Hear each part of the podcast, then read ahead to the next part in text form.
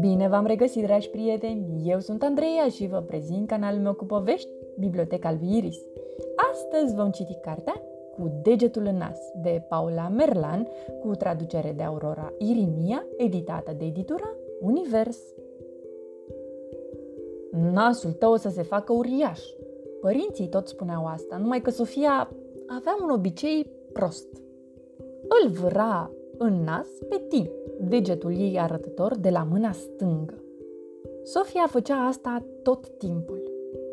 Când îl hrănea pe cățelul ei Milo, când își colora desenele cu animale și când mesteca gumă cu aromă de mentă. În nasul Sofiei nu era prea multă lumină, dar era plăcut și cald. Încetul cu încetul, Tim a transformat acest loc în casa lui. La intrarea în nas, timp degețelul a agățat un semn enorm. Casă dulce casă. Și a mai aranjat și o sufragerie cu un fotoliu confortabil ca să se uite la televizor. Când se plictisea, se ducea în bucătărie și savura un meniu minunat.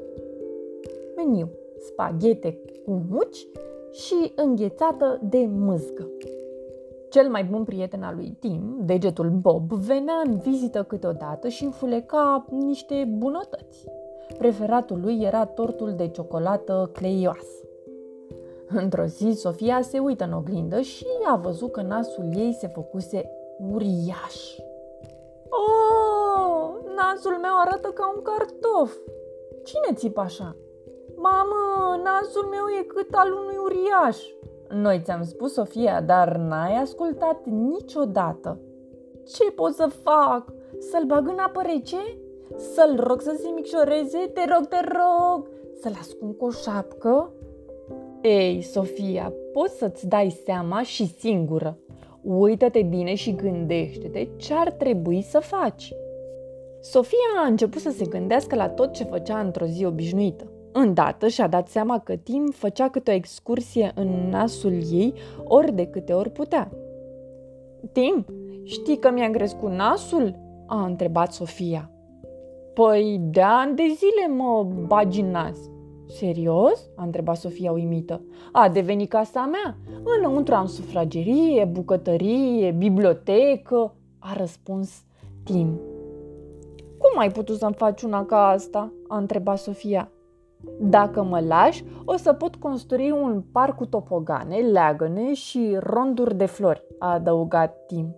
Nu, te rog, dacă mai construiești chestia acolo, nasul meu o să ajungă până la pământ. Tim nu știa ce să facă. Voia să o ajute pe Sofia, dar cum să facă asta fără să-și piardă casa cea frumoasă? Doar nu vrei să mă dai afară, nu? Cine o să mă mai țină la căldurică? Cine o să-mi gătească tort de ciocolată cleioasă?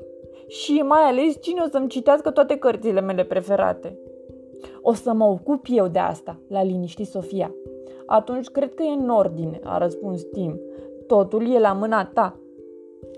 Sofia a cântărit situația. Degetul avea dreptate. Ea era responsabilă pentru faptul că nasul crescuse așa de mare. Părinții îi spuseseră de o mie de ori atunci Sofia a fost atentă să nu se mai scobească în nas, iar Tim are o geacă, așa că nu este frig, e cald și plăcut. De fiecare dată când face un tort, Sofia îl lasă pe el să-l încerce mai întâi. Când își citește cărțile preferate, urmărește cu degetul cuvintele, așa că Tim se simte eroul poveștii. Sofia și Tim sunt fericiți și puțin câte puțin, nasul a început să-i revină la mărimea normală. Totuși, în casă mai e cineva care încă mai are de învățat. Frățiorul Sofiei. Sfârșit. Pe curând, dragi copii, somn ușor!